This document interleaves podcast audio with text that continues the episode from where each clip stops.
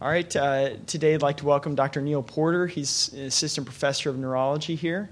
Uh, he's been on faculty for pushing almost 20 years, right?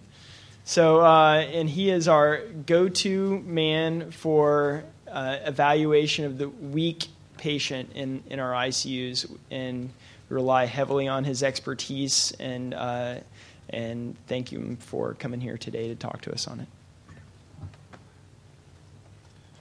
All right, so thanks, thanks, Mike. All right, so um, so again, I'm, i always like to give like informal talks, um, and so I know this is being recorded, but and so it is going to be like an audience participation thing. So it is very interesting that uh, just in keeping with most lecture situations, that the distance, that the number of people in any row is directly proportional to the distance from the speaker. So we got it. Now I don't have to come down, but because again, it's a small enough gr- group. But what we are going to do, but what I am going to do is, is try to you know query people, get people to participate. Again, we only have an hour, so maybe just kind of. But you folks should be like again, as almost by definition, since you're critical care folks, should be relatively aggressive. So I shouldn't have to kind of pry answers out of people, but maybe just kind of quickly raise your hand and just kind of jump in, so we can kind of get through this in an hour instead of like instead of trying, like I said, um, uh, um, um, really prying things out of you. So um, so really, it's just a matter of you know, how do you think about the, the weak patient? And the big thing I always try to do is I always focus on, I mean, again, there's a lot of stuff to know, but I really like to always kind of focus on, I mean, eh, there's evidence based medicine, all these other things, but sort of just critical thinking. Like, how, what do you think and why? And that's what I want to kind of focus on. And so, for any approach to any problem, it's going to be, you know, what, what's the problem? Well, the problem is a given. The patient's weak. What's your approach? How are you going to think about it? And then what are your endpoints? What are the diagnoses? So you need both, and this is what we always have to learn, right? You, ha- you need the approach, and then you need the targets, the differential. So you do need to have some knowledge of these different disorders, but you, you're not going to learn these different disorders if you haven't heard of them before. But hopefully, we'll kind of at least talk about some thumbnails. What do you think when I say a certain condition like Guillain-Barré? What do you think about that, or what, how do you view it?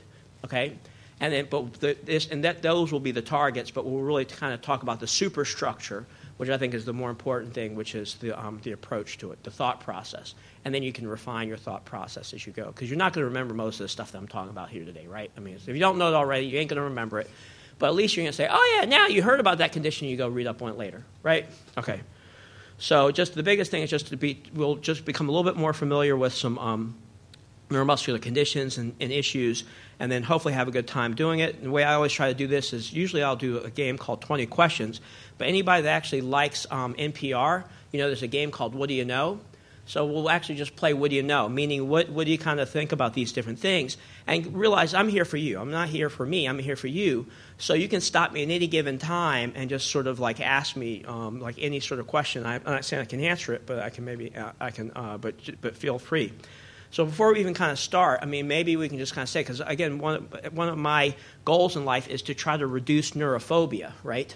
So, you know, I mean, I, I can't tell you. you. You folks know this. I mean, I don't have to tell you that, you know, in this hospital and in most hospitals, neurology, but specifically neuro, is a four letter word, right? Because you heard it, neuro said, and y'all, when you hear that neuro, you know what that person, I know exactly what that person is thinking about neurology. Even if they don't say it, I know how they feel about neurology. Neuro said, okay, and I hear all over the hospital. I know how, what people think about neurology. You don't got to tell me. I know it. You don't got to say it. Okay, so, so the issue is so maybe I'll just ask is there any burning consideration just so I know at the front end to be able to say, that really just kind of that, that you really want to have answered before before the end of the hour. So is there anything that really that you just don't get or you just or an issue or just some sort of pet peeve? You can't stand something. Is there anything specifically neurology related that I can just that I just know that I need to probably at least keep in the back of my mind, just just for, just for you folks? Anybody? It really doesn't matter. Kathy, Mike, anybody? No? Okay, that's fine. I mean, it doesn't have to. Yes. Yeah, so the question is, how many? How do we get so many med students rotating on our service at one time? Well, the problem is we just gotta, you know, it's just like we just gotta handle it, you know. So we're a small group, and we gotta we gotta push put them put them someplace. So we do put a lot of med students at, at the VA, but we do put a lot of them here on the on the university. It's tough. I mean, it's like it's really kind of tough. Yeah. Yes. Okay. So background. So just really sort of back. So when we talk about weakness, again, just probably worth. It's, I always like starting with definitions, and then we'll do the so what test. So definitions. What do we mean by weakness? Well, remember the MRC scale. Five out of five strength is normal. So then we can go all the way down the list. So four out of five means they can give some resistance, but they're not normal. But that's going to be dependent upon. Again, uh, probably a lot of you folks don't do peds. But if you did peds, well, how strong should a four-year-old be, right? So you, what you think is normal is going to be somewhat subjective. And so I always talk about so all right, so four out of five can give resistance subjective versus distinguishing from normal. But the rest of them are pretty much a little bit are a little bit more consistent. Three out of five means they can be anti gravity but can't give you any resistance. That's a little bit kind of arbitrary uh, distinguishing feature. Two out of five is pretty clear. It can move with gravity removed but not anti gravity. One out of five is a flicker, and zero out of five is nothing. So Nothing versus one is an eensy weensy movement. All right, you can argue about that. Four out of five versus normal. I mean, versus five out of five. Again, can be arguable. Inter-rater reliability issues are a big problem with, with manual muscle testing. So I can't tell you how many times somebody said somebody's weak. I said, they're strong. Or somebody says, they're perfectly strong. I'm like, they're weak. All right, I'm the final arbiter when it comes to weakness, I think. I mean, I know. But I'm just, but there's, you just, there's just going to be, because what did I just say? for me to say that somebody's normal, a little old lady, an 80 year old that weighs 100 pounds, a 4 year old that weighs 20 pounds, uh, and a 30 year old that weighs 150 pounds, normal, normal, normal? All right, so you got to understand it's going to be partly you that's going to determine what's going on with normal versus abnormal, and not just what you think should be normal, but how much force should you are you generating? Because it's not controlled. You don't control for your force generation on your side when you're doing your manual muscle testing. You do, but you do it cerebrally. You're automatically filtering your force generation when you test somebody. All right. So I always tell people there's times when I, I go in and say that person's perfectly strong, and then I, then I forgot. Oh my God, I'm evaluating for myasthenia gravis. I go back in the room and say, oh that person's really weak. Wait a minute. I just said they were strong. I just said they were weak. What changed? What changed was what did I think the diagnosis was? When I think the diagnosis is stroke, ah, they're fine. When I think the diagnosis is myasthenia, wait a minute, they're a little bit weak in that shoulder. See the difference? So the difference was my expectations of what I thought they should be given the diagnosis, and also my gain, my sensitivity for what I'm going to call normal, what I'm going to call abnormal. That's the nature of the beast, absolutely incontrovertibly. So you have to understand that you can disagree with everybody else around when it comes to weakness. It's just the way it is. But when we're talking about ICU weakness, there should be no debate on whether there's weakness there or not, right? Because we're really kind of talking about respiratory failure. All right, so that's just really quick. All right, so let's just talk about just um, just more a little bit more background. So as neurologists, and, and that's where we distinguish from a lot of other other specialties. But I don't do this as much, but I do it implicitly. Again, localization, so another four letter word. Nobody else does localization other than neurologists, speaks so much about localization other than neurologists. I don't like to speak a lot about it because that's not the end all. I think the diagnosis is the end all. But I do to organize my thinking this way. So generally, when you're talking about critical, when you're talking about significant weakness to give respiratory failure, and that's what we're almost implicitly talking about, you probably are more likely talking about the peripheral nervous system. What, is, what are we talking about with the peripheral nervous system? Motor. So again, it starts with the, on the motor side, motor neurons nerves, um, nerve roots, um, plexi, so lumbar, uh, uh, brachial plexus, lumbar plexus, sacral plexus. The nerves go, the nerves go, the nerve, the things that go into the plexi are roots. The things that come out are nerves, so peripheral nerves, neuromuscular, the junction muscle. So that's why we're gonna, that's to be our implicit organization of when we th- kind of think about the peripheral nervous system. When we're talking about disorders, so we can each kind of think of um, think of disorders.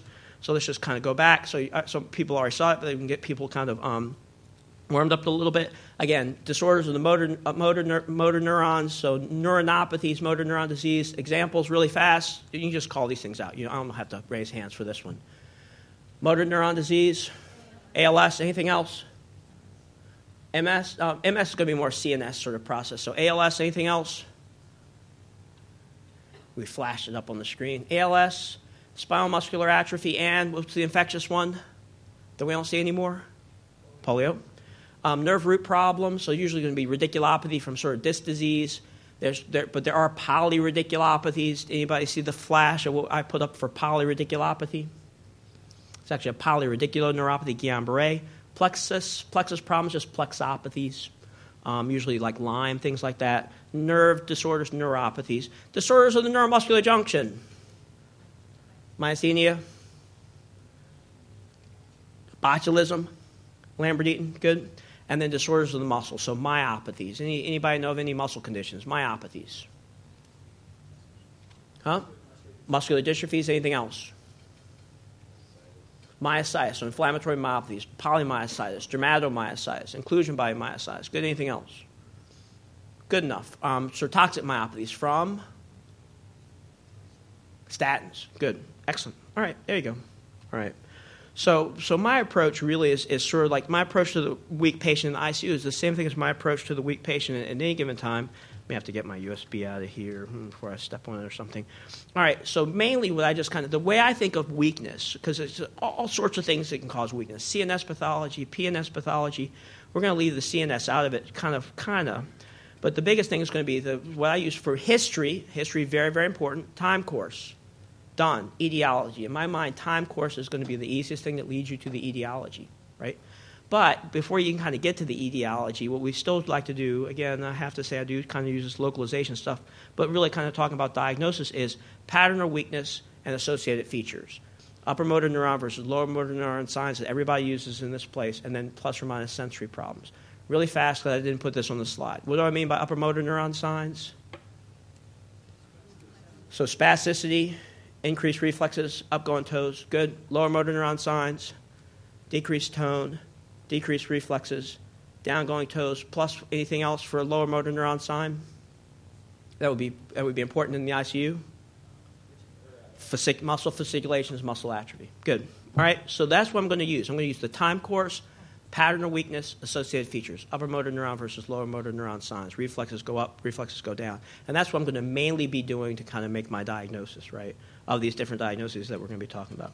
But specifically in the ICU, you're really talking about really kind of two scenarios. And this is why I want to think this is one of the biggest points I want to get over in this, in this hour. There's mainly two scenarios that, that I really want to talk about. One, people in the, in, are in the ICU because they are weak. Two, people that are weak because they're in the ICU. And these are two fundamentally different issues that people just generally totally disregard. Because when you're seeing them, maybe you're coming on service, you're coming on at night, person is like ventilated, you can't get them off the ventilator, and you're like, what's going on with this person? And you're going to be saying, this is Guillain-Barré, is it myasthenia gravis? Like, when did they come? Well, they came in for like I don't know MI or something like that, and now they can't get off the ventilator. So wait, that's a totally different situation than the person came in with respiratory failure and they were pulling out and you couldn't get off. See the difference? But how many times do people actually say, because you're in the middle of this, by the time you see them, they have been on the vent for like two weeks. You, don't, you can't even remember what brought them into the ICU. All you know is you can't get them off the vent. You're like, geez, why can't we get this person off the vent? Well, but the question really is, what did they look like before they came into the ICU? That is the simplest question you can kind of answer, and that will probably give you the answer because if somebody is weak because they're in the ICU, it's almost definitely. Again, I, I almost never use almost. I mean, I almost never use definite, right? so almost definitely. So what is it? So what's going to be the scenario for people that are weak because they're in the ICU? Chorus.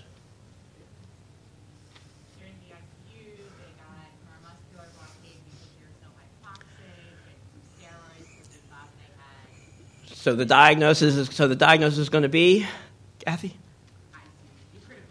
Yep, critical illness, myopathy, and neuropathy. So critical illness, polyneuropathy, CIP, critical illness, myopathy, CIM. All right. So if they're weak, if they've been in the sitting in the ICU and now they're weak, I will say almost definitely, and they weren't weak to start with. Almost definitely. Kathy's already kind of got given stolen a lot of my thunder as far as some of the background stuff we're going to talk about. But and I've said this a hundred times because people always call me about EMGs. I'm like, oh come on, I can tell you what this is. I'm going to tell you what it is before the EMG, and I'm not going to make any. I, I can't tell you anything different after the EMG but that's why I get called. I get called to do the EMGs on a lot of these people. All right. So critical illness, neuropathy, polyneuropathy. All right. So what is so what is it? So what is so I mean somebody hasn't already spoken before, so I'm not going to call on people. So somebody some bold person raise your hand. So what do we mean by critical illness, neuropathy, critical illness? I mean critical illness, polyneuropathy, critical illness, myopathy. It's almost like this is almost a no-brainer. So I'm not looking for I'm not looking we're not looking for rocket science. We're not looking for yes. So probably it's more likely a disuse syndrome of, but and again of, of like so it's just like so it's really like a severe yes a severe neuropathy, severe myopathy, as as a function of being in in a prolonged stay in the ICU. I mean, so it's almost like a circular sort of reasoning, but that's really what it is, at least at this point, because we don't really understand the etiology yet, right? So it's just purely descriptive, right? So, the, but the polyneuropathy is an axonal neuropathy that can kind of be bad, and we um, so and then the myopathy is sort of like a, we don't understand the myopathy so well, but it's more like a myopathy where you will actually get um, um, just, just some destruction of the machinery, the little contractile apparatus. All right, but all they are is so it's almost like a self fulfilling prophecy, right? You call me. You you, all you got to do is I look through the chart, or you tell me when the person got weakness, what I'm going to tell you. The, the diagnosis is it's just very, very hard to say that it's anything else. So let's just talk a little bit more about what this is. So, what are the clinical features? Because so, all right, so thumbnail what, a, what does a patient, because you've seen these people, what does this patient look like that has, and the reason I lump them together is because it's very hard to distinguish critical illness, neuropathy, myopathy. I, I, a lot of times I just kind of throw them together. You can segregate them, but more likely than not, there's going to be a big chunk. So, what is this person going to generally look like when you see this person? What are going to be some of the some of the characteristics? So, one, the onset is going to be person sitting in the ICU. That's the history. The physical exam is going to be all right, what, what are you going to see other than the person can't get off the ventilator? What are going to be some of the features? Any, anybody, anybody with hand, anybody, any hand? Yes. So, I'm sorry, your name is? John. John. John. So, muscle wasting, good. Anything else? Yes. Absolutely. So, wasting, anything else on physical exam? Muscle wasting, muscle weakness, right? Anything else? Reflexes? What? What happens to the reflexes? Um, so, so, they may be normal if it was a pure myopathy, but they're probably not going to be normal uh, with a myopathy. They're probably going to be generally absent. But if there's concomitant CNS pathology, then they may be relatively normal. So you can't use that rule always. But more likely than not, they're going to, the reflexes are going to be absent. So weakness, wasting, absent reflexes, and again, usually on, on the ventilator, right? I mean, I think those to be the biggest things. So the issue is going to be: is do we live on anything? So quadriplegia, so flaccidity. So I, that's what we should have kind of mentioned. More like tone, right? So again, that's another lower motor neuron sign, like decreased tone. So decreased tone, decreased reflexes, um, what muscle wasting, and just generalized weakness. And a lot of times, if it's just CIM and CIP, mental status should be what? Relatively normal. So that's when you really know what's going on, as opposed to they're, they're really just out of it, obtunded then you're like, who knows, right? But when they're wide awake, they're looking at you, they can follow commands, they can kind of maybe nod their head and like look around for you. They're wide awake, follow commands with their eyes or whatever, and they can't move a thing. All right, more likely, probably critical illness, myopathy, neuropathy. All right, good. All right, so just a couple extra tidbits. So this is the main thing. These, these are the details that probably we don't know in the thumbnail. Uh, that probably is good to know. I mean, time frame. So how long does it take? And everybody's doing doing well so far. Time frame. How long does it take to develop this for this to for this to come on for critical illness to develop? Yeah.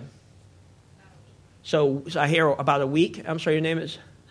Anju. So Anju says about a week. Sounds good. That's what I'm generally going to say. I mean, typically you're going to be thinking this is going to take probably some weeks. I mean, days, weeks, months uh, and that's what you typically see because these are people with these, remember, prolonged ICU stays. So let's look at what about the envelope, though? What's probably the shortest time period? Because that's going to be what we want to say before we attribute this weakness to critical illness, neuropathy, myopathy. At what point would we say this is too short? So, what would be the shortest time frame that we would be able to attribute this person's weakness to for critical illness, neuropathy, myopathy? What do people think? So, Andre already said a week, and I'll say it's less than that. So now we'll play Price is Right. So we're going to say less than seven days. How many do I hear? So who else has a guess of what typically we would say would be the shortest time it supposedly has been kind of reported? Well, that's an excellent question. I'm sorry, the name is Tony. Tony. So Tony's saying, what about? Does it depend upon like how much reserve they had or how sick they were beforehand? I don't. Tony, I don't know. I mean, that's, that's it, it, would make sense, but I don't know if that's really if that's necessarily been um, been teased out for these outliers. Because what we're saying is the extreme cases. What would be the most extreme? That would totally make sense, but I don't know whether. And the question is, how many systematic studies have really kind of been done? Because we'll get to that in a second about the incidents, right? Um, so shortest time period. Anybody have a guess? Less. So I'm telling you, it's less than seven. Tony. Uh, so um, is it? I'm sorry. T- Tony. Tony's saying three. We hear. Do I hear less? So instead of a do I hear less than three? So supposedly two supposedly two. That's pretty. That's a pretty short. And how would you even know at that point? Because the person's still probably on sedation at that time. How many people are even awake and like you actually see that they're awake? No, I'm just joking. Okay, so no, but supposedly two days. You know, because there's going to be people that are awake and not sedated, and not paralyzed. Okay, So two days. So it can happen relatively quickly, and there probably are other mitigating circumstances, and that's what we'll need to really kind of figure out. Incidents. How likely? What's the likelihood that somebody in your ICU is going to leave with critical illness weakness, critical illness myopathy, neuropathy? Numbers. Some, somebody other than Tony, somebody other than Angie, somebody other than Kathleen.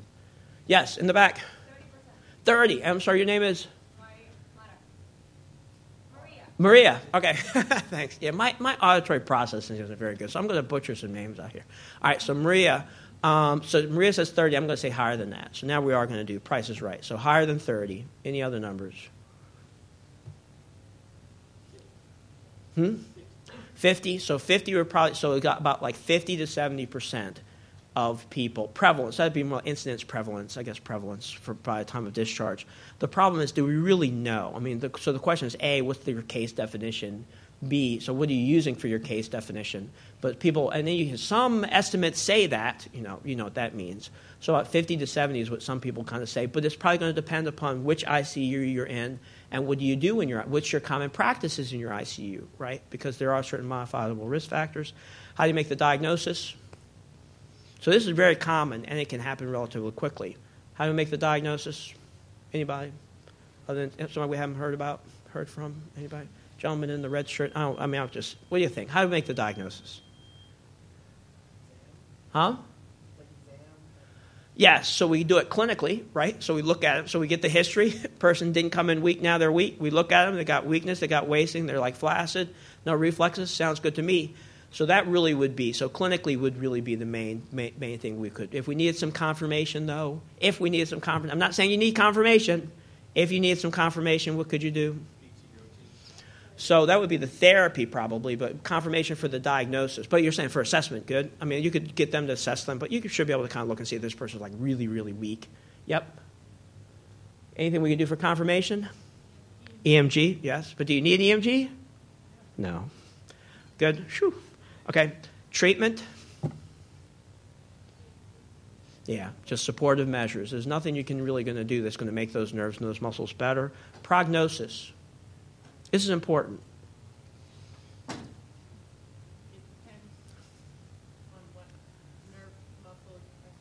Exactly. So Melissa's saying so. So definitely, critical illness myopathy has a better prognosis than critical illness neuropathy. Just like the liver, the muscles really have a good capacity for regeneration. The nerves can regenerate too, right? So the peripheral, so the brain. So for MS, things like that. CNS regeneration not so good. Don't ask me why. Peripheral nervous system regeneration relatively good. Here's the problem. I said that this was an axonal problem, and here, especially here in shock trauma, people come in with transected nerves all the time. Your nerves can regrow how fast do they regrow? Anybody know that one? Yeah, I'm here rumbling. Is your hand? Oh, Maria, or somebody say something? Yes, excellent, sweet. All right. So, so again, whether you're, I guess if you're like the British system versus the metric system, so a millimeter a day or an inch a month. Okay, is that really right? That doesn't sound right. Inch, inch a month. Okay, inch a month. So it takes a, it takes a long time. So a foot a year. It's going to be a long time. Okay? Okay, so um, so but the prognosis so the prognosis is better for muscle because you don't have to have this regeneration for the nerves. It's going to take time, so it still can happen. It's just going to take time depending on how bad the nerve degeneration is. But what people kind of say is, is about thirty percent of the people. So just just things that you can try to remember if you want to kind of give people a prognosis. You can say this generally the generally people get better. That's what I usually say. Generally people get better, and what some reports kind of say is thirty percent recover fully by three months. So if you just wanted some sort of, of label or some sort of, of, of um, um, tag to give people, that wouldn't be a bad tag to give. What, one thing I kind of left out as far as how to make the diagnosis. So electrodiagnostically, we would do nerve conduction studies, and we're looking for axonal loss. And if you have questions on that, I can answer that. The one thing that's very specific for critical illness myopathy that distinguishes it from other myopathies is that um, that you have if you try to directly stimulate the muscle with electrical electrical probes that the that the muscle is electrically silent that you can't directly um, stimulate the muscle whereas that most condition, other conditions that won't be the case. It's just an interesting thing that's not very uh, very much practical import because it's not easy to do but from a research standpoint it's very interesting. Okay? Everybody's doing great. Oops. Risk factors. So, because this is important, I mean, Kathy already kind of went through. I think she actually touched on most of them. So, what are the things that would what put people at risk for critical illness, myopathy, and neuropathy?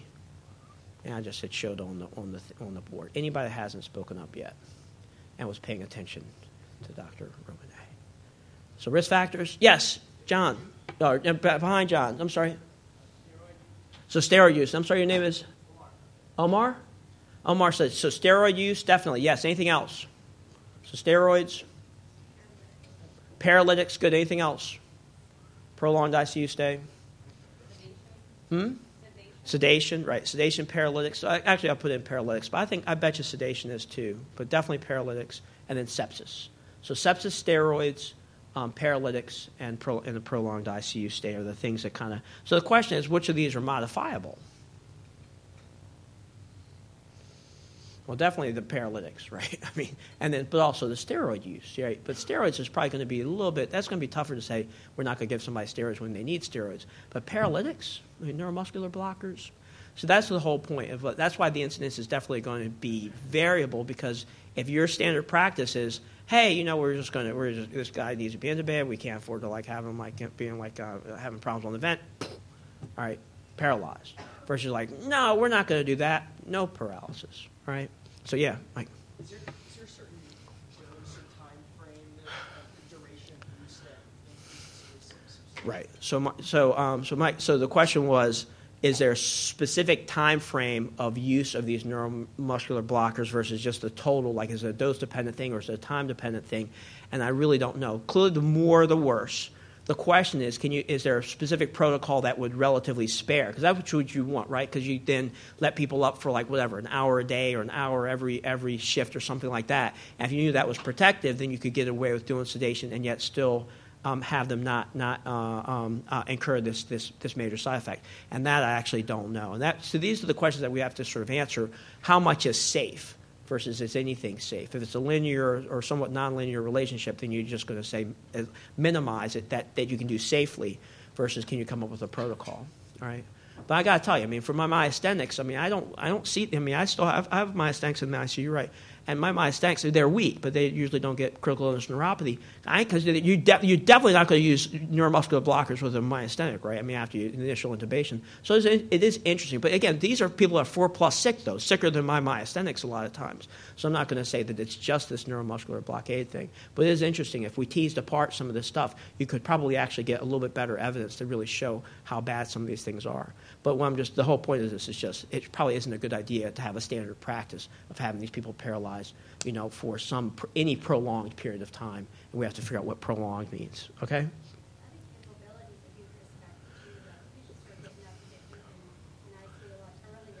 Yes, right, exactly. I'm sorry, your name is Melissa. So yeah, exactly. So that's just so almost as a side effect of so if we're if the new goal is to mobilize earlier well, you can't mobilize a paralyzed patient. So go, going hand in hand, getting people kind of up and about, up and, and vertical probably earlier, definitely is going to then help. So that's going to be this whole, huge cultural change is really kind of getting people going as opposed to just kind of letting them ride and letting them sit there. But you're absolutely right. So the question is how much of it's iatrogenic immobility versus almost like a passive immobility where we're just letting them lay there as opposed to we're making them lay there because they're paralyzed, right? Absolutely. So it will be interesting to see again as we as this, as this cultural shift happens. Are we going to see a reduction in incidence of this? Um, so pathophysiology, I'll just kind of come through this. This stuff is really kind of tough. This is the most interesting part of it, but also it's the most sort of tenuous part of it. So at least for the critical illness polyneuropathy, obviously it's really we have we have a hard time with the pathophys pathophys of most neuropathies. All right, especially axonal loss. Um, demyelination is easy; it's just the demyelination, right? But for axonal loss, it's really hard to say what's killing those nerves. You can kill the nerve a lot of ways. Like there's thousands of way to kill, ways to kill nerves. Trust me. Right, and this is just kind of one of those ways, and we just don't understand it very well. It has some sort of metabolic um, component, but clearly sepsis is one of the biggest things for critical illness polyneuropathy. But steroids are one of the biggest issues with critical illness myopathy. But it's, it's believed that the myopathy is more of an acquired sodium channelopathy, and people that's why people think about this being this what's called electrically silent uh, muscle because the sodium channels ain't working, so you can't even depolarize the muscle membrane. Very very interesting. Okay. But, um, but clearly, it's, it's more complicated than that. But this is one of the things. And again, this is really, maybe we should do more as far as research goes. People are getting more and more interested in this. The problem is, is that it's hard, again, case definitions and how much testing do you have to do to kind of come up with your case definition. It's, and it's murky. The problem is the po- patient population is very murky.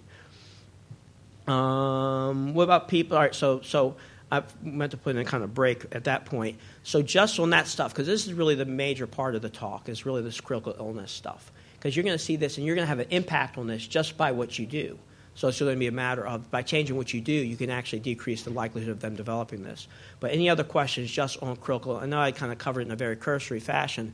I'm surely I'm not an expert on this sort of thing, but I surely have seen a number of cases of these people. I have seen people far out. I had the one lady that came to me that was really really bad that did go to rehab, probably like on a ventilator, I believe and she came to see me like nine months later walking into clinic. She ha- still had bilateral foot drop, the neuropathy part of it. Remember, the nerves grow back. At, how fast do the nerves grow back? Inch a month, inch a month, a millimeter a day.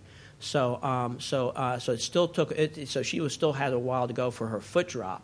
But other than that, you looked at this person and you're just like, there's no way you would have thought this person was like went out went out of the hospital on the ventilator. So very very interesting that people do get better, right?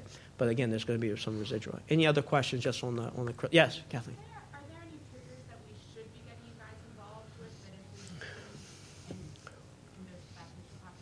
So again, so the question is, you know, so when to get me involved? And what I would just kind of say is, is that see the problem is, so we didn't really, since the treatment is supportive anyway. The real question is, is there any doubt that is there any consideration this is something else? So if you think it's any, it could be anything else. But really, what else could it be if this person came in okay and now they're kind of weak?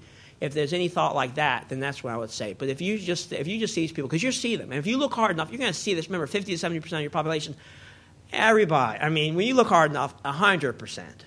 So then it's like, well, you're going to call me for 100 percent? Well, no. It's just going to be a matter of what protocols do you have to early mobilization and things like that. So this is more like a systems-based thing to prevent it, because once it happens. It's like, well, it's too late then. Then you just have to say, is there anything that we're continually doing that's making things worse? Get rid of that. Like, again, judicious use for steroids, really judicious use of the paralytics and the sedatives, early mobilization. I mean, so it's really just more of a knowledge that this could happen. What can we do to actually prevent this? And so part of it is just the education of knowing that's happening and then not being complacent as to saying, oh, well, it just happens all the time. No. I mean, we're doing this, right? So what can which should, so maybe we should be like jumping up and down to say that. I mean, we don't want to say this is a, a, never event, right? Okay, but you know, just try to minimize this from happening. I think is really a good thing. It probably would be worth you know somebody if somebody was really interested from a um, from a project standpoint and from a cost effectiveness standpoint for the hospital. I mean, definitely. But now, you, now, it's the, now, it's, now it's the opposite thing. So you're going to use more physical restraints? Oh, we shouldn't be using physical restraints. Well, maybe we should be using more physical restraints if that means we're doing, giving less chemical restraints and actually improving prognosis. Again, we're not going to know that until we actually do the study. So again, the question here is just going to be what's it, what's, and when you look at the greater scheme of things, what's, the be, what's really going to be best for the patient? But from EMG standpoint, I would just say you almost never need an, you almost never need an EMG uh, if, if you really are comf- comfortable that this is really critical illness because you have to understand electrodiagnostics almost never give you the etiology. So if you say, we really want to know why this person is weak, I'm going to come in, and if they have a neuropathy, I'm going to say they have a neuropathy. I'm going to say this is most likely critical illness because they were okay before they came in, they've been in the ICU for two weeks, and now they have a horrible axonal neuropathy. But I can't make that claim from my EMG. I just make that claim from it's consistent with it, and then the situation is clearly um, consistent with it, so the most likely diagnosis is that.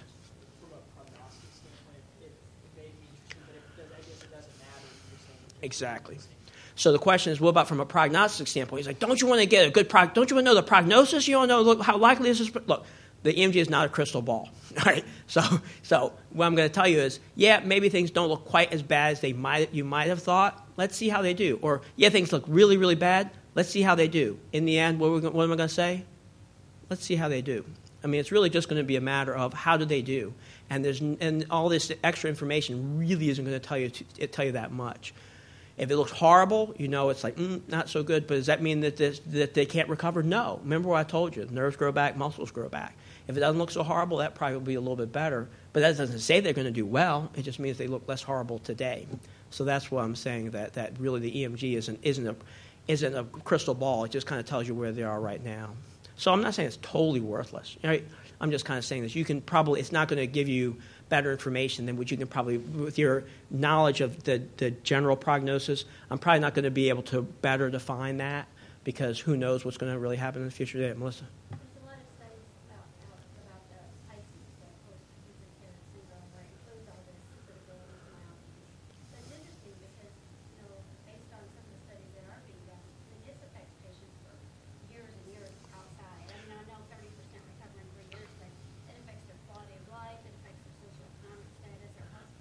Yeah, so, so Melissa's bringing up the fact that there's long term consequences, but some of the long term consequences you got to remember. This off topic is really going to be some of the CNS stuff that we that nobody talks about, right? You know, people talk about is that you know post cab, not just post CABG, but post ICU. Cognitively, people don't do as well. But absolutely, I'm not saying again 30% return to normal. That still means there's 70% that a show some recovery, and then some percentages show no recovery or n- not significant or incomplete recovery. Yes, so that there are going to be a significant number of people who have permanent deficits based upon this. Done. Just like with stroke, just like any other sort of neurological, it's a spectrum. Some people completely recover, some people don't recover at all, some people recover some. Okay? Excellent. No, absolutely. Okay. So now, what about when people come into the ICU? So there's two, still two separate situations, and it's still all based upon time frame: acute slash subacute, and then chronic. So obviously, the acute slash subacute is the one that's going to be a little bit more germane, or going to be um, one that, that we're going to pay a little bit more attention to. So we'll talk about that first. So again, motor neurons, acute motor neuron, motor neuron disease. I, I, couldn't think of anything to be honest. But I'm sure there's something out there for the roots, Guillain-Barré syndrome. For the plexi, Parsonage-Turner. Has anybody ever heard of Parsonage-Turner before? We'll talk about that in a second. For the nerves, porphyria, heavy metals neuromuscular junction, myasthenia botulism, muscle, a bunch of different things, inflammatory myopathies, rhabdo. I won't speak about that in statins. All right, so just some thumbnails for each of these things. What do, what do people know about Guillain-Barré syndrome? Any thoughts on Guillain-Barré? Just in, in, in, a, th- in a one minute, somebody other than Melissa. One minute, what do you think of Guillain? What, when you think of Guillain-Barré, what do you think of? Just two, one liner, two liner, the woman in the pink, pink, pink sweater. Ascending paralysis. Good. Anything else? Illness, like, yep, yep, antecedent illness. Good. Anything else? Yes, usually monophasic. Good. Anything else?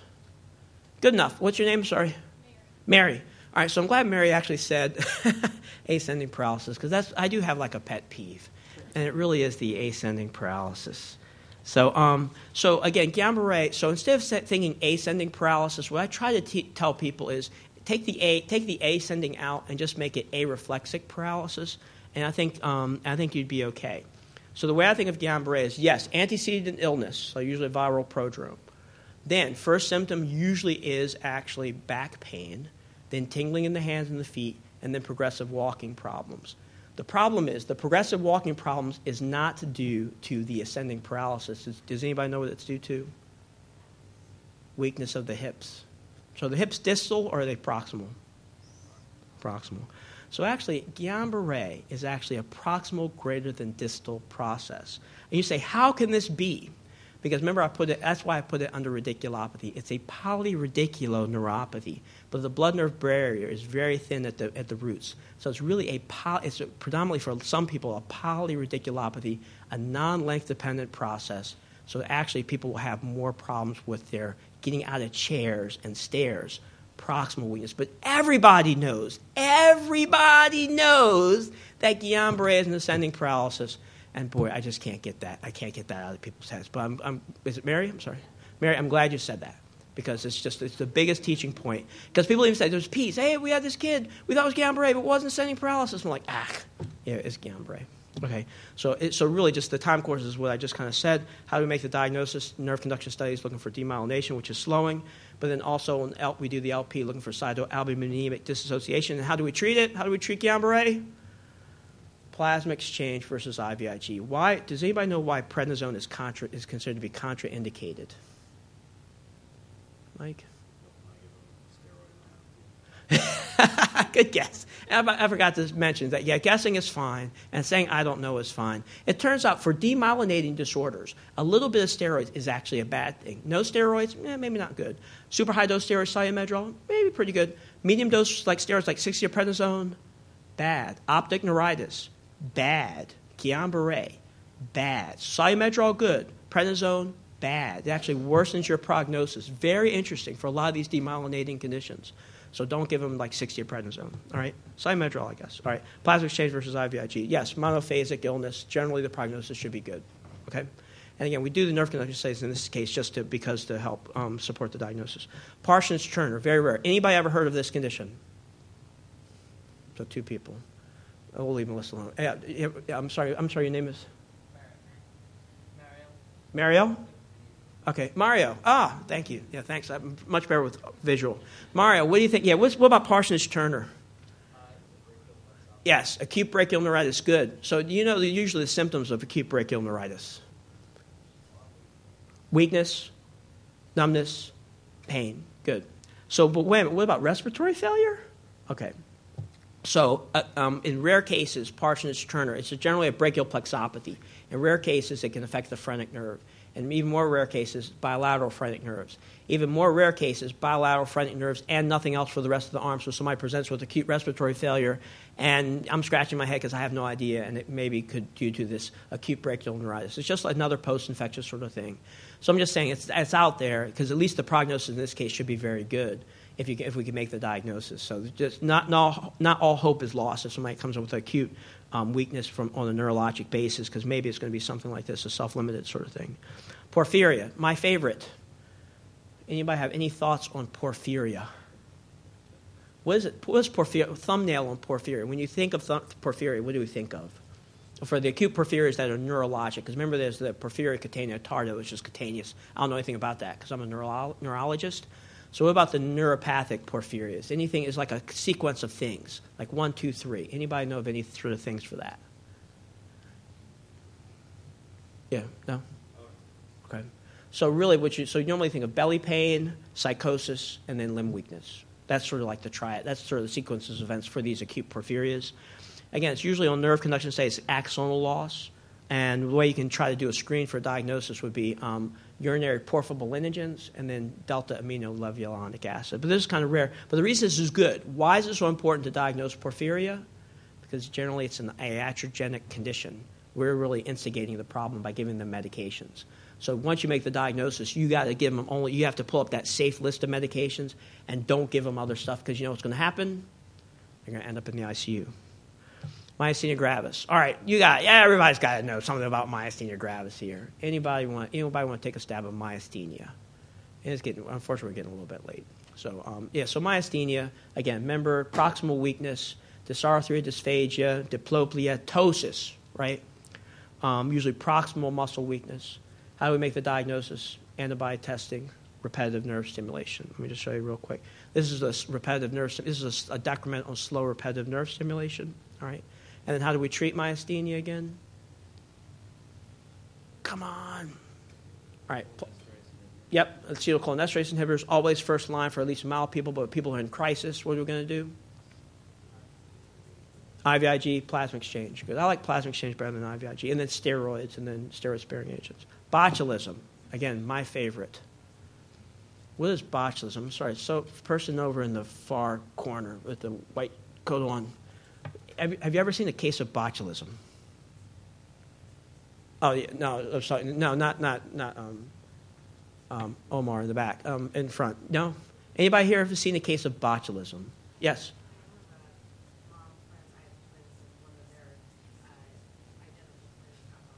Really? Really? But so it, so the problem is infantile botulism does look a little bit different. But yeah, what do you remember the features of that botulism?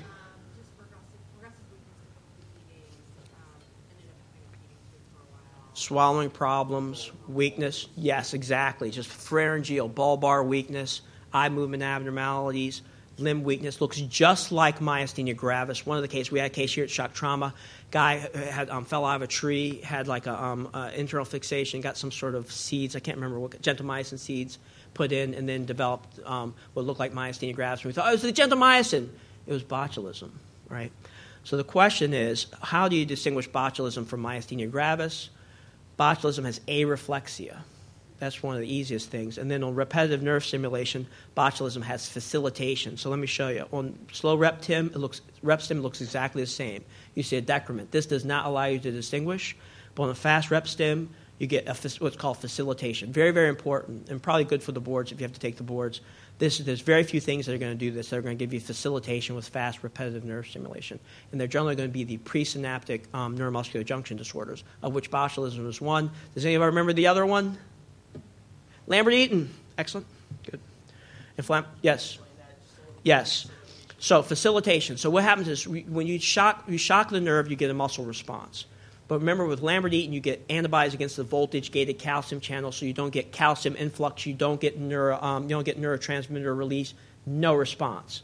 You can overcome that that inhibition with um, uh, like either tetanizing current or with exercise. So you push the system, calcium eventually gets in, and then boo, nice juicy response. With botulism, the toxin actually interferes with the, all the machinery to get the release of the acetylcholine. Same sort of thing. Push the system hard enough, get some of the, get some more calcium in there, partially overcome the defect. Boom, you'll get um, you can get a. Um, so what you're looking for is summation of these responses. More calcium gets in there before it gets pumped out, and generally, eventually, you will get a nice juicy response. All right, excellent. I mean, very good question as far as, but the physiology of how the machinery gets messed up by botulism, I can't tell you right? So I can't remember what the some somewhere the machinery gets messed up, but very very characteristic.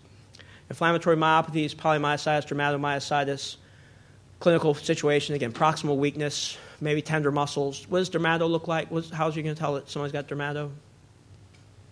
Skin changes. Remember, Gott, was it Gottron's nodules or something like that? So darkening of the skin, sort of like extensor surfaces, things like that. The thing that's going to allow you to say this is generally it's just going to be proximal weakness, but the thing that's going to tell you somebody has a, an inflammatory myopathy is a super high CK 40,000, 50,000, not 500. Now, don't call me for a CK with a CK of 500 talking polymyositis. I want to hear 50,000. Okay?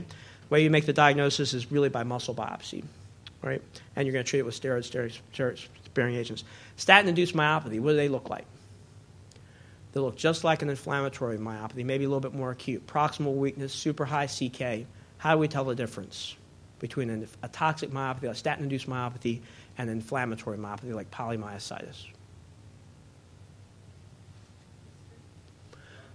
So maybe by history, yes, that they're on the statin, there would be circumstantial evidence, but people with still on statins can still get polymyositis. So how will we distinguish? They, they are really, they will look almost exactly the same. How are we going to be able to tell the difference between a statin induced myopathy and an inflammatory myopathy. So ESR, but ESR is very nonspecific. Well, I mean, you can't, you can't, you really, you either take away the agent and wait for them to get better, or you do a muscle biopsy. So the only difference is muscle biopsy will show inflammation versus muscle biopsy will show um, um, necrosis with a statin-induced myopathy. So just a couple key things, and maybe we'll just maybe stop here because we don't have to go through the chronic stuff unless, unless we want to take five more minutes. So, sort of things that will help you. Generalize, so, generalize areflexia. When you hear that, think areflexive paralysis, Guillain-Barré, or botulism, and definitely call me. I tell people there's only one indication for a stat EMG in my mind, and that is botulism. And I have come in on a Sunday night to do a kid with botulism because, because we didn't talk about that. Because how do you treat botulism? Yeah, give them the anti-time. You got to fly this stuff in from like where, like California or something. You got to get the CDC involved. So this is big time stuff. So this isn't like, ah, we're thinking it's maybe botulism. Maybe we'll just call it CDC. It's no like they're going to ask you, well, did you do the EMG? And they're going to like, well, we haven't done it yet. So I, I come. In, I really will come. If I'm in the country, I'll come in. All right. So um, all right. So Guillain-Barré botulism, no reflexes. Um, uh, decent reflexes think myopathy and myasthenia, so another type of neuromuscular junction. Eye movement abnormalities, Guillain-Barré, myasthenia, botulism, high CK, toxic myopathy or inflammatory myopathy. You guys want to take two more minutes or you're done? All right, let's just go. Break. All right.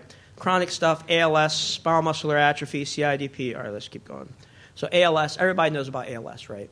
But what, what would be the thing that you can look for to make you think that this person who's in your ICU can't breathe very well, been going on for a long time. This has been going on for some. If you ask long enough, now it's been going on for a year. What are you going to look and see that's going to make you say, "Oh my gosh, I think this person's got ALS"? Fasciculations, exactly. It's really going to be the fasciculations, but everything else: upper motor neuron, lower motor neuron signs, weakness and wasting. Problem is, survival is only two years after the diagnosis. If, but they're in the ICU when they make the diagnosis, their survival is not going to be two years. I mean, I'm telling you that, unless you put them on the ventilator. Spinal muscular atrophy. Anybody ever heard of that? So spinal muscular atrophy is just a group of disorders. They're just hereditary um, nerve de- motor neuron diseases. Werdnig-Hoffmann, anybody ever hear about that? Werdnig-Hoffmann in little babies, Kugelberg, Welander. You can't treat it. It's just a matter of just somebody comes in with weakness and wasting. You have to say if if, if you do an EMG and it looks like it's neuropathic, then they probably have spinal muscular atrophy. CIDP. So this isn't a bad one. Anybody ever heard of CIDP? So this is the chronic form of Guillain-Barré. So demyelinating neuropathy, but instead of it being acute and monophasic, don't worry about it. This is more chronic. The interesting thing, so demyelination of nerve conduction studies. You can still treat it with IVIG and plasma exchange. But look at this. One of the hallmark treatments is prednisone. Now, I said prednisone was bad for Guillain-Barré, but guess what? It's good for CIDP. So when somebody's diagnosis changes from Guillain-Barré to CIDP, what's the first thing I do? Put them on prednisone if they're, if they're okay with it. Muscular dystrophy, as people already talked about, what is, does everybody knows what a muscular dystrophy is? Anybody not know what a muscular dystrophy is? Anybody want to say what a muscular dystrophy is? Remember, it's not just a one monolithic condition. This is a bunch of conditions. This is a set of conditions. So really just hereditary degenerative muscle conditions. So generally the CK will be sky high, just like polymyositis and toxic, but instead of it being over a couple weeks, guess what? It's over their whole lifetime. Right? Generally not treatable. Um, you can either make the diagnosis with biopsy or with DNA testing. Right? But again, this is just going to be like, I mean, you, will figure this out. This is kind of tough. This is what only for the boards. Congenital myopathies. These are things that you have to diagnose by muscle biopsy. Um, these are things that people are born with but can present when they're late in life. So it's one of these oddball things. CK should be relatively normal, and then the muscle biopsy will show characteristic things that will allow you to make the diagnosis. Otherwise, you can't make the diagnosis of a congenital. All it is is that so if the muscle has like a certain characteristic, like nuclei inside, it's called centronuclear myopathy. If they have a space inside, it's called central core disease. So what I just say is, whatever the muscle biopsy shows, so if, a, if, the muscle has a funny face in it, you just call it funny face myopathy.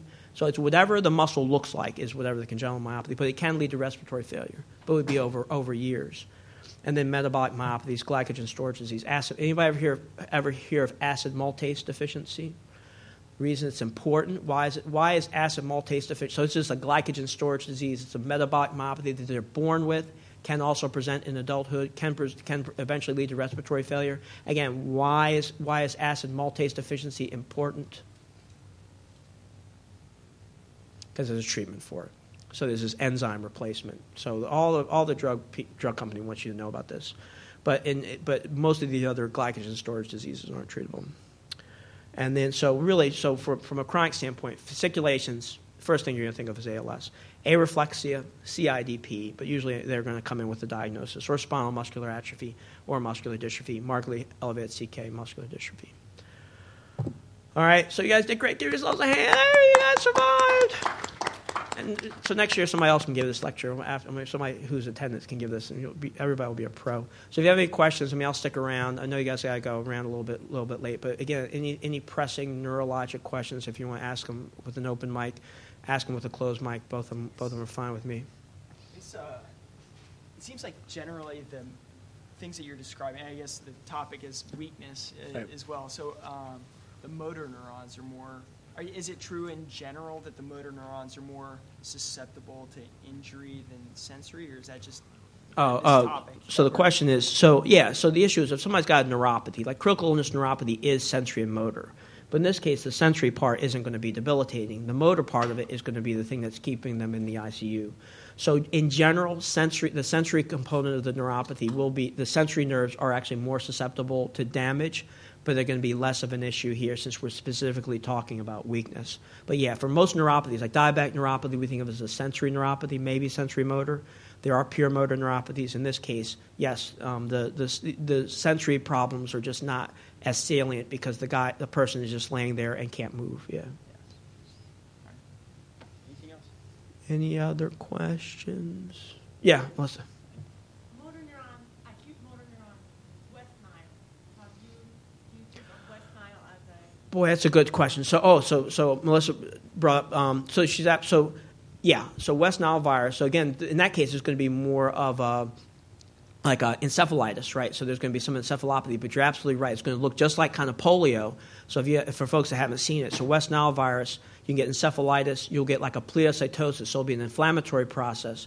And then we think of it as actually motor neuron disease. The question is, is it really a motor neuron disease or is it really a severe polyradiculitis with secondary loss of the motor neurons? And that's like a matter of semantics. But you're absolutely right. That would be a good one that I probably should have kind of, uh, that I really should have, should have put in there. So always think West Nile, but a lot of times if it's on the differential of Guillain-Barré, you're going to do a spinal tap. With Guillain-Barré, there should be no cells. With West Nile, lots of cells. Again, then you're going to think of some sort of inflammatory process. But that's absolutely excellent. So thanks. I'll add that to the slides. Any other questions? Is, is there yeah.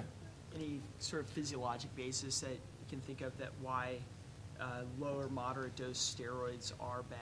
So, so the question is why are why is a moderate dose of prednisone worse for Guillain-Barré versus high versus none?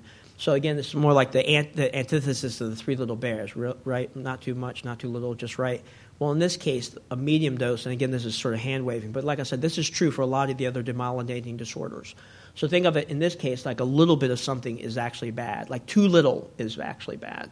So if you can swamp the system, okay. If you're not even instigating the system, no big deal. Think of it this way you're temporary, temporarily suppressing the system. Kind of good.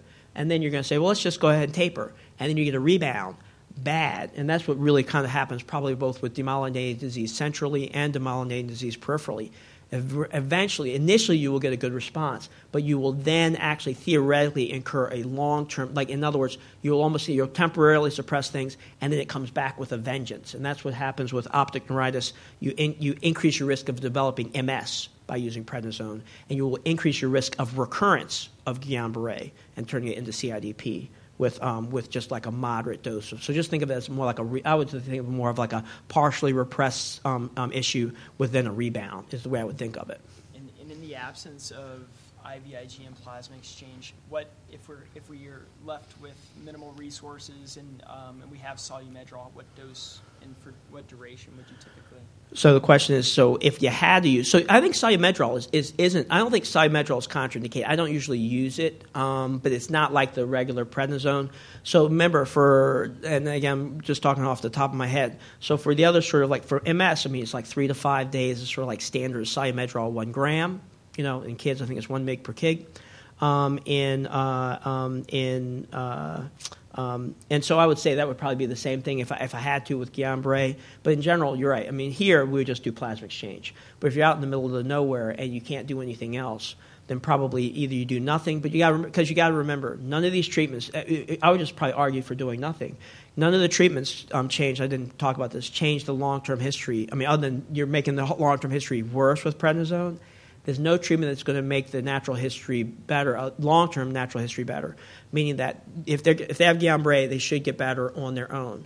What treatment does is makes them better faster, which is nothing to sneeze at if you can get them off the vent, say, two weeks earlier. But worst case scenario is they're on the vent two weeks more, and but a year from now they're good. They should be in this if they survive. They should be in the same place whether you treat them or not as long as you don't give them something that's going to make them worse. And that's where the, that's where the prednisone comes in. So in this case, doing nothing is actually probably better than doing something that's actually bad. Yeah. Thanks a lot. All right. Hey, thanks, folks.